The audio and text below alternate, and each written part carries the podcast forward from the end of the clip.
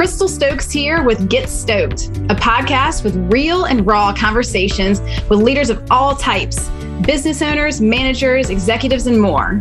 Get stoked by their honest and insightful stories and key takeaways that you can use to improve your leadership abilities. Now, if you find this podcast helpful, please subscribe and share it with others. Your support and feedback really makes a difference. Now, without further ado, let's dive in.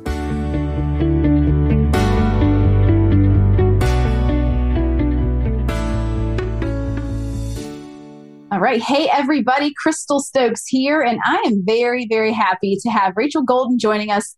She is a hospital manager and she is at VCA. She's been in the veterinary profession now for 15 years and she's been with the VCA for 11. Just celebrated her anniversary. Congratulations. and so, Rachel, why don't you tell us a little bit more about yourself?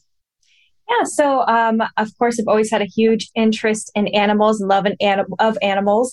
Um, I thought I would be a veterinarian most of my uh, childhood and throughout high school and some of college um, until I found out it wasn't for me. Um, but I have found my way back into veterinary medicine through assisting and management and have come to love it in an entirely new way.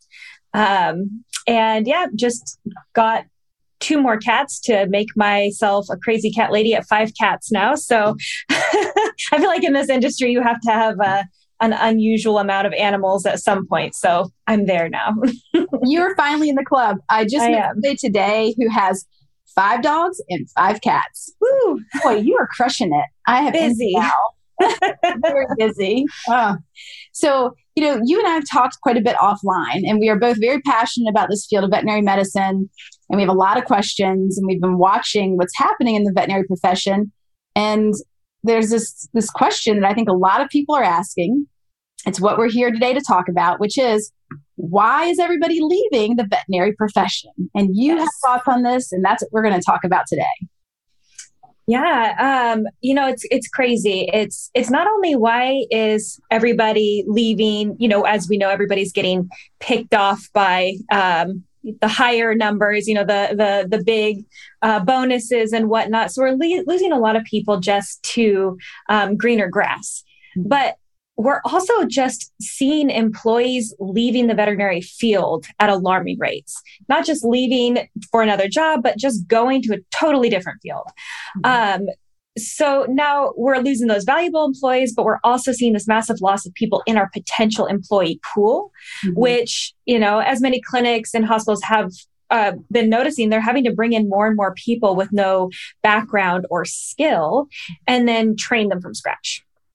And you know this is a challenge for in, any industry but the veterinary medicine uh, world is demanding a higher skill set than ever and our teams and new employees are either falling on their faces or worse they're being put into a situation where everyone's frustrated at them for just not getting it oh yes um, and i you know i want to figure out a way to boost these new people up um, while we're still trying to keep our other people, right? Our our our core people that have been able to to stick through this crazy pandemic and everything else that we have going on. Well, can I slow you down there for a minute to ask? I, I want to hear what it's like in your hospital and the, the hospitals that you've worked with compared to what I've seen. I wonder if it's similar, if it's different. So, what I've noticed, and I've seen this in other professions as well, but it seems to be amplified in the veterinary field, which is uh, so you have these core people that are sort of the skeleton of the hospital. They are the ones that hold it together, and they're usually highly trained, highly committed, often overworking. You know, mm-hmm. just workhorse people, very passionate, and all underwater, need, trying to find their oxygen mask. You know, just mm-hmm. by. Everybody knows we need to add more people to the team. So there's somebody on the team that's in charge of hiring, trying to find these people. They hit the wall of well, we can't find already trained staff. If I could find them, I'd hire them, but I can't find anybody that's trained to do anesthesia or to that's trained in reception or that's you know specializing in assisting with surgery. Can't find them, so we're going to have to hire untrained staff. Okay, mm-hmm. now we have bodies in in the building. There are humans in the building now, more of them. But in some ways, it almost becomes more work because they're in the way. They're kind of like, I don't know what to do. They're nervous. They don't have confidence. And then we have not thought about how do we take the existing skeleton staff and carve out time in their schedule to train the newbies. Like there's no trainer. Who's the trainer? Are they just supposed to learn through osmosis by being there? And so I think that's been where I see in the hospitals I've been with. That part was like, oh, we forgot about that part of the plan. We don't know. We don't have the people to do the training. So right. training kind of happens accidentally. And the people getting trained feel like they're not doing a good job. They don't feel like they're getting trained well. They lose confidence. Oftentimes they become apathetic or they just quit. Yep. Yep. Well, I would say, you know, like I was saying, we, we ask more from our staff now than ever. We want them faster. We want them more knowledgeable. We want them professional. Uh, we want extra training that goes beyond just restraint, vaccines, and preventatives. Mm-hmm. Um, and we're talking about being able to set up and read cytologies, uh, being able to uh, perform technical skills such as cystos, dental blocks, even epidurals. And we're asking this, but then we're also asking those staff members to hit the ground running and do not put the doctors behind said training with said training. And I know I constantly get frustrated with our veterinarians when they say things like, we need to fire so and so because they're just not getting it. And I'm like, so and so has been here four months and has never worked in a veterinary hospital before. They've never picked up a syringe. Um, and I think it's it's really difficult to try to get expectations um, on the same where we need them for these these new employees that are starting so much further than, behind than what we need them to. Mm-hmm. Um, there's just so much to learn. And while I'm aware that training woes are not unique to vet med, um, we're still working with this impossible pace that we've been put into these last few years. And uh, the education requirements really only apply to DVMs and CVTs. Mm-hmm. So we end up with this massive knowledge gap, and it has to be learned on the floor. Um, trying to find the time for that. Mm-mm. I mean, going to pin that in our discussion, like pinning it for people in their brain. Mm-hmm. A huge problem is we don't have the time to train these people. Okay, the time we need them. We need these people desperately. We need them to have these skills because the industry is growing rapidly and there are more and more skills to learn. But we perceive that there is no time to actually train them. Okay. Right. Right. And not only that, but we start running into retention issues with our good, strong backbone staff mm-hmm. when we allow employees to continue to work untrained because of course that excess workload either like myself if i'm not only doing my job but either fixing the mistakes that that this employee's made because they just don't know how to do it correctly or i'm just doing it for them because they don't know how to do it i'm going to burn out twice as quickly as you know if we're all carrying the same workload yeah. um, i used to say that a lot as a as a lead is i i don't care you know if my person sitting next to me is um, a jabberjaw or if they're, you know, one of those really direct, straightforward people that kind of are off putting at times. I don't care. As long as they are working hard and they're taking some of that pressure off of me, I can work with anybody. yeah. I just, I want to be able to do my job as effectively as possible. And I want to have a teammate who can do that as well. Um, but again, like we are saying, you have to set them up for this success with the actual training. I mean, until, you know, there are programs, of course, for veterinary assistants out there. Um, but I don't know, you know, they're starting to pick up steam a little bit. But since it has so traditionally been um, an on the on the job training situation, mm-hmm. um, it's a lot harder for I think veterinary hospitals to invest the time that it takes to really get them through a program and whatnot beforehand. Um, but, you know, like I said, it's picking up steam, which thank goodness, because there's like that knowledge gap of, um, you know, all of the disease processes and, you know, all of the, of the nutrition and all the stuff that goes behind the mm-hmm. actual technical skills. If I, you know, that's a huge section that would take just a ton of pressure off the training staff if they already had that coming in right? But they don't. So, so what do we do here?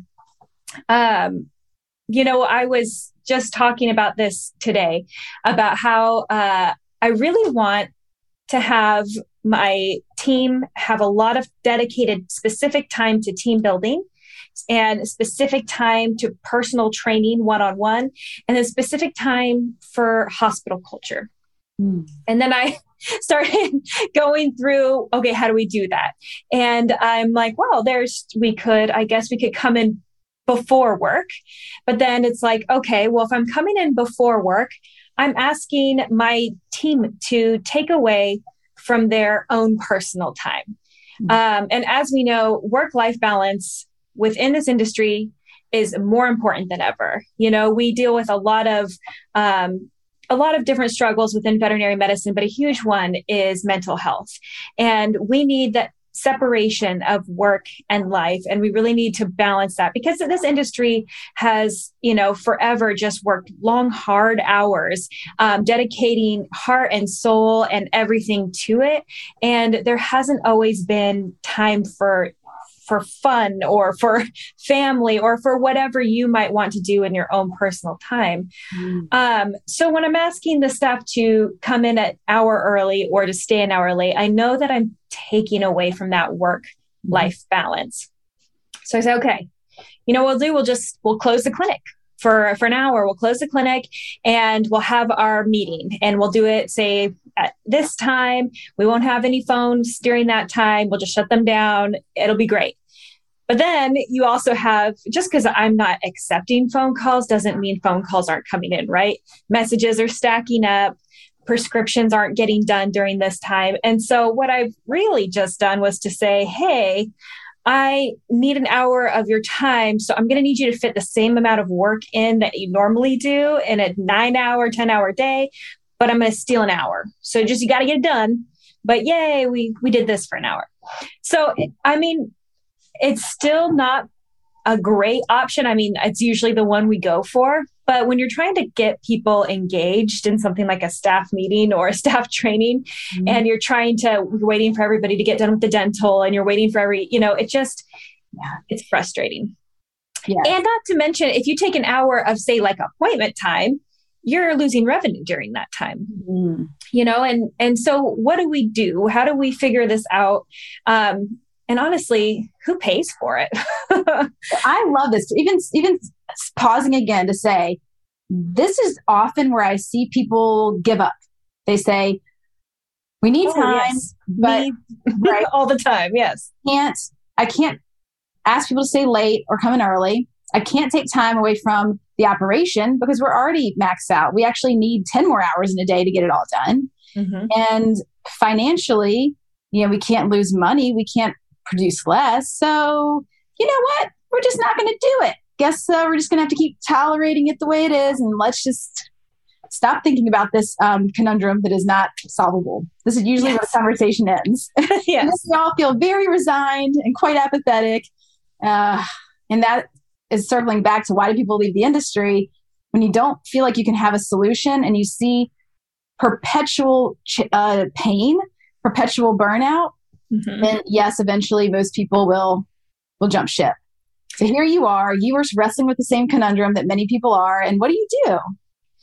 Well, you know, I, I also want to kind of harken back to we're talking about people leaving the industry. Um, and, you know, we're kind of asking ourselves, what is going on in veterinary medicine that's so different than human medicine, right? Because with the exception of like the vaccine mandate situation, we're not seeing nurses and medical staff leaving the industry at this incredible rate. Maybe they're seeing the greener grass change. I mean, who wouldn't at this point? But um, we're just not seeing the same mass exodus that we're seeing with with veterinary medicine. Um, and you know, we do have our unique stressors. You know, we our doctors, our technical staff, they get um, compensated far less typically than their human counterparts. Um, although many of them enter the field with the same amount of debt from, from schooling. We have to say no to treating animals, um, often due to financial constraints, which is devastating. You know, we we come in here to treat animals so that we can help them because we love them.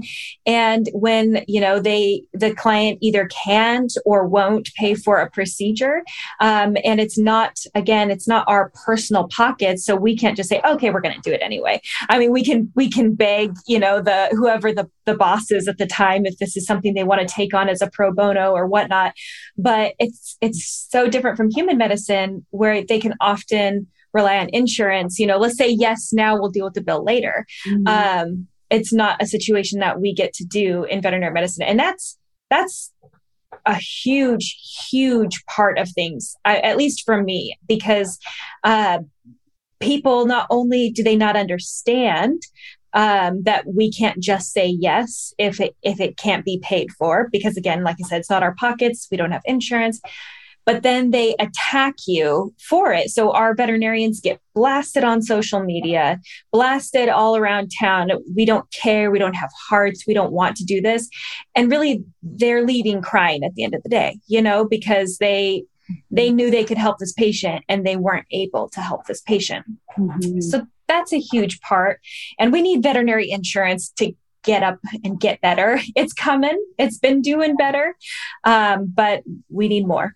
I love my veterinary insurance. I'm glad I have it. Uh, I think that it's the responsible thing to do. I just makes me feel more comfortable having pets, knowing that I have that backup. It's worth yeah. every penny to me. Worth every penny. Yes.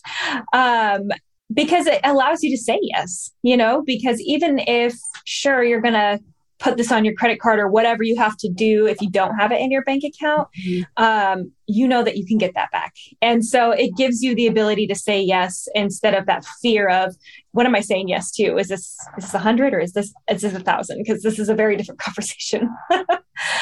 But then, you know, in veterinary medicine too, we also have frequent end of life appointments each day. And those are emotionally draining. Um, you know, whether it be, you know, your old patient that you've known since it was a puppy or, you know, that hit by car that just it's beyond saving. It's it's all very emotionally draining. Yeah. But you know, I think that we've got those things kind of compounding the issue, right? So we're asking a ton from our staff emotionally and as far as knowledge goes. But, you know, why why is everything such a big deal right now? I guess I should say. And I would say that in my personal experience and observations, that we as veterinary professionals have always walked a tightrope. Mm-hmm. I think we've always pushed ourselves by working, like I said, these long, physically exhausting shifts. And we have been close to the edge of burnout and compassion fatigue most of the time. But our culture was one of it's hard for everyone. We're going to push through and we're not going to complain because we love our jobs. Remember, we're here for the animals. Mm. and then, like I said, you know, then we start becoming aware of these abnormal high statistics of suicide in veterinary medicine. And people are becoming aware that we need to make ourselves and those around us a priority we need self care, good work life balance.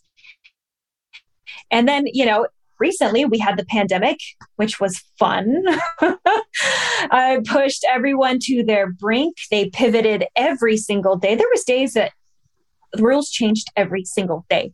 Every day we have a meeting and say, okay, yesterday, throw it out the window. We, we're doing something new. um, and, you know, then we saw this huge rush of COVID puppies and kittens. And the overall extreme pressure of trying to get this unprecedented amount of clients through the door every day, on top of the fact that before all this, we were pretty close to the edge, right? Well, like I said, we're walking that tightrope all the time. And then this all happens. Mm-hmm. So now our staff members are saying no. You know, they're saying, I will not just push through to get to the next challenge and exhaust myself every day. Mm-hmm. I need trained staff. Mm-hmm. I need a happier workplace and a better culture. I deserve more compensation. And you know what? I'm going to stay home when I'm sick. That's a new thing. Right. As a manager, I'm freaking out because my standards and expectations no longer fit with this changing culture you know, it used to be the old feeling of you're lucky to have this job. And now it's you're lucky to have me as an employee. Yeah. And are they wrong? The people you are rising up. they're rising up. Yeah. And and I'm frustrated because the rules have changed. Yeah. You know, the old ways of doing things are no longer effective. Mm-hmm. And so how do we in leadership pivot to address this new way of looking thing looking at things and can we meet these challenges while still running an equally equally profitable business? Because that's sort of what we have to do as managers is keep everyone happy, keep the business running. and those two do not always go hand in hand. And, you know, I would say the most important thing that I'm trying to do right now is, or the biggest question I have is how do I keep the employees that I currently have? And so that kind of harkens back to, uh, you know, we're talking about we need more staff training.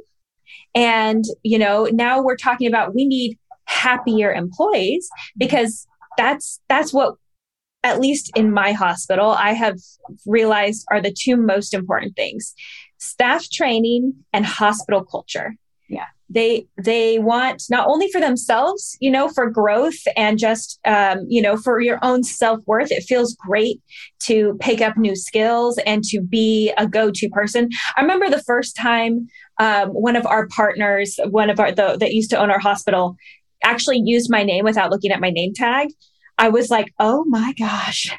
Like, he just he just looked at me and not my name tag, like, oh. And so, you know, I'm not saying that that should be what we strive for, but you know, I knew that I was becoming a point person. I knew I was somebody that they could rely on. And so that, you know, we build our team up with staff training.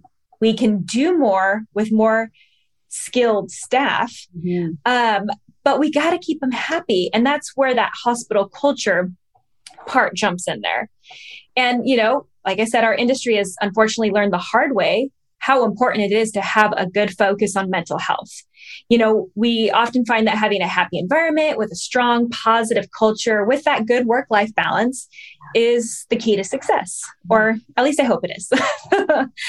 um, but it takes a significant time investment to maintain a good hospital culture. Unfortunately, it doesn't just happen by bringing snacks, which is terrible because that is my go to. Yesterday, we had five people call out sick, and I was like, coffee? Here's coffee. you know that's so funny because i mean it's it might be a part of it but it's not the whole enchilada. Right right? I mean nobody dislikes it but it's not the whole enchilada like you said. I think that first of all that it is going to require constant upkeep through training positive reinforcement and a lot of buy in from your team, especially your team leaders, because you alone cannot create a hospital culture and you alone cannot maintain that hospital culture. I have found that um, what I thought was a really great hospital culture because it was for so long has slowly changed over the last, I would say, two years because we have, of course, all of those external forces that we've just discussed but also so many new faces you know that that didn't necessarily know our core values or you know that they just keep being told that you have the best hospital culture. And they're like i guess like i don't yeah, but I, this is a good point because what i noticed when when i work with companies that are talking about we really need to hire more talent but we, we keep trying to recruit. We're not having much luck. Well often there's this issue that your culture is so toxic they can feel that when they interview with you and they don't want yeah. to join your team because they can tell they're not going to be happy there. Right. And when we, when we talk about building culture i really what i use when i work with companies are the models that are the best in the world. You look at google you look at zappos and how they did it uh, and that it becomes this organism that sort of lives on its own and all the people are contributing. It's made by the people. It's not yes. a top down approach. It's a bottom up and it takes that it's like pruning a garden and watering a garden and you know all of it yeah. lives. And i think that's what you're saying. Now i know mm-hmm. our time it goes by so fast. I know that we wanted to, to touch on a few more points around this. So we're talking about culture and yes. making the time to do it and how do we pay for it. So we know we you and me sister we know that culture is key. Training people having them feel bought in invested that they love being at work that they're being taken care of by the company. They're here to help the animals and they love doing it so, how do we actually make the time for this and pay for it? Right. Uh, well, so as someone who is very interested in running her own practice someday, mm-hmm. I need to figure this out because I know that time out uh, is an investment for employees. It's a very, excuse me, it's it's a very important um, time for our employees. Sorry about that. time for our employees is a very important investment um, for the business success as well as for employee retention. Mm-hmm. But it's going to hit our bottom line. So you're going to have to pay the staff for the time and understand that you're going to lose revenue during that time. Mm-hmm. Gonna have to gonna have to wrap our minds around that. Um, and you know that it's just it's an investment in those employees. Mm-hmm. and in a world of growing corporate veterinary groups we as the managers and leaders are stuck in this place of needing this time but being unable to give it. Taking the time that we need to create these happy and sustainable teams and cultures will impact the hospital revenue. And it's not a decision we feel we can make on our level Mm-hmm. but is it? Because, uh, I mean, can we ask this of our business owners and corporations to take less now as an investment in tomorrow? I honestly think that it is. Um, I think that it's a conversation that has to start now. Um, and so that we can show how much this is going to give them tomorrow especially when we're looking at the world right now and there's talks of recession and whatnot. We have to make our field as recession proof as possible. And the only way we're going to do that is through highly skilled employees who mm-hmm. find are find value in their work and who are valued at work. And so I think this is a conversation like I said, we have to find the time. It is going to hit our bottom line a little bit. It just is. But if we take that time now then we will make it up later and we'll make it up in spades. If you, because yeah, um, um, if I have a hospital that, and like I have, I've had a hospital who has put time and money and energy into me. And that's why I've been there for 11 years because they valued me. They saw something in me that I didn't even see in myself. And I've grown as a, you know, as a woman, as, you know, a veterinary professional, and I love my hospital for it. Mm. And if we can get that from our other or give that to our employees, then we're going to have them for 11 years. Yes. So you nailed it. The thing we always, it, human brains, as a psychotherapist, I can tell you, we tend to focus on the short term and neglect the long term, the long, the long view. So if we're so caught up in thinking, oh my gosh, I can't, you know, have these these temporary um, decreases in revenue or these temporary expenses and investing more in the team culture, um, we just can't do it. But if you look at the long term cost of not doing it, you lose right. so much money because you can't scale. You have turnover, which is very expensive. Mm-hmm. You have people mm-hmm. calling out. You have people getting burned out. You know, it's just the, the little, they say death by a thousand paper cuts is happening right now. But if we can go and invest the time and some money into really building this robust culture, this robust training program, having talented people in your team that, that are like a family, they want to be here, they don't want to leave, they want to stay. And then helping that scale that every time you bring somebody new in, it's like a machine, it just gets them going. Like you spin yes. them in the machine, more and more talent, it just grows upon itself. You start to get momentum and then the sky's the limit. So I think that you're really onto something here, and it's about having the bravery to assert ourselves and ask for it, having managers step up and say, This is what I want to do, rallying the people who want to be a part of it, the ambassadors within the company, yeah. and using the models that already exist that are proven that create amazing cultures and amazing programs. They're already out there. We just need to, to tap into them and now is the time i mean uh, with all the changes and like you know this fact that we are pivoting as a whole industry um, now's the time to make those changes when we're already yeah. open-minded enough to to accept that and i think too what you've noted is that there is a change happening that we either get on board or you're just going to be left in the dust that people right. are are deciding to opt out, and that's not going to get better. It's going to keep happening. So, if we want to survive as a profession, we may as well just go ahead and call a spade a spade and start working with it instead of against it. Absolutely. Absolutely. Rapid fire part. I always love this part. How about this? Tell me, what are like your top three favorite aspects of working in the veterinary field? Uh, well, number one, puppies and kittens, obviously. um, even though I'm not on the floor as much anymore, uh, my team if there's a super cute puppy or kitten they bring it down to my office or they call me up there so that i can love on it. Uh, so you know the little endorphins that come with loving on a puppy or kitten. Um, i also love learning and staying uh, challenged and veterinary medicine has done that my entire career. Um, anytime I started to feel like, oh man, this is getting repetitive, bam, something new happens, or I step into a new position, um, and it's ever changing. So you know, there's always something to learn. Um, and you know, also within my hospital, it was my my culture. You know, like I said, it's changed, and we're constantly changing to get it to where we want it to be. But uh, I would say that when I think of my friends, you know, I think of my family and I think of my work family because they're people who went to my wedding, who I went to all their weddings, you know, they're um, people who have seen me cry probably more than anyone, um, have helped me through tough times, that make me laugh, that make fun of me, you know, keep me, uh, keep me on the ground. If I start thinking I'm, I'm getting pretty awesome. they'll, they'll, let me know why that might not be the case. Um, so yeah, I I think that the people, even though I always want to say the animals, it's the people that I see every day. You know, it's the people that keep me showing up every morning. Puppies and kittens are just a bonus. Woman, I would love, I was thinking about doing a series on this because so often you hear veterinary professionals say, I hate working with people. That's why I work with animals. But I think deep down, and I was one of those people who I did the 180, and now I'd say animals are my favorite species. I just know it because um, I didn't really understand them. But now that I do, I love them so much. And I think it'd be fun to do a whole series of podcast episodes that's about um, the love hate relationship of people, people and people. Oh, yeah.